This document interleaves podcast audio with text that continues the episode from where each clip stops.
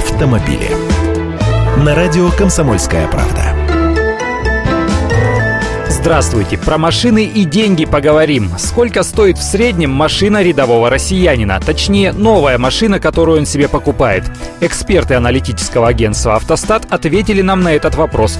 886 тысяч рублей.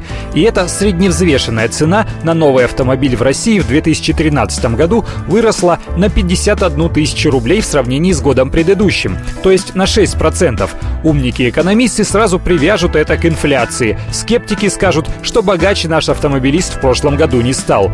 А я предлагаю посмотреть, в каких регионах необъятной России покупают машины подешевле, а где подороже. Самые богатенькие Буратино живут в Приморском крае и Сахалинской области. Там средняя стоимость нового автомобиля почти что достигает полутора миллионов рублей.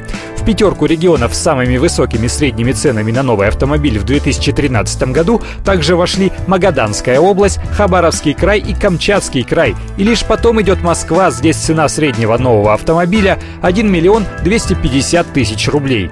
Что можно купить за такие деньги? Компактную легковушку премиальной марки или среднеразмерный кроссовер с японской или корейской эмблемой? Теперь давайте к самым скромным покупателям.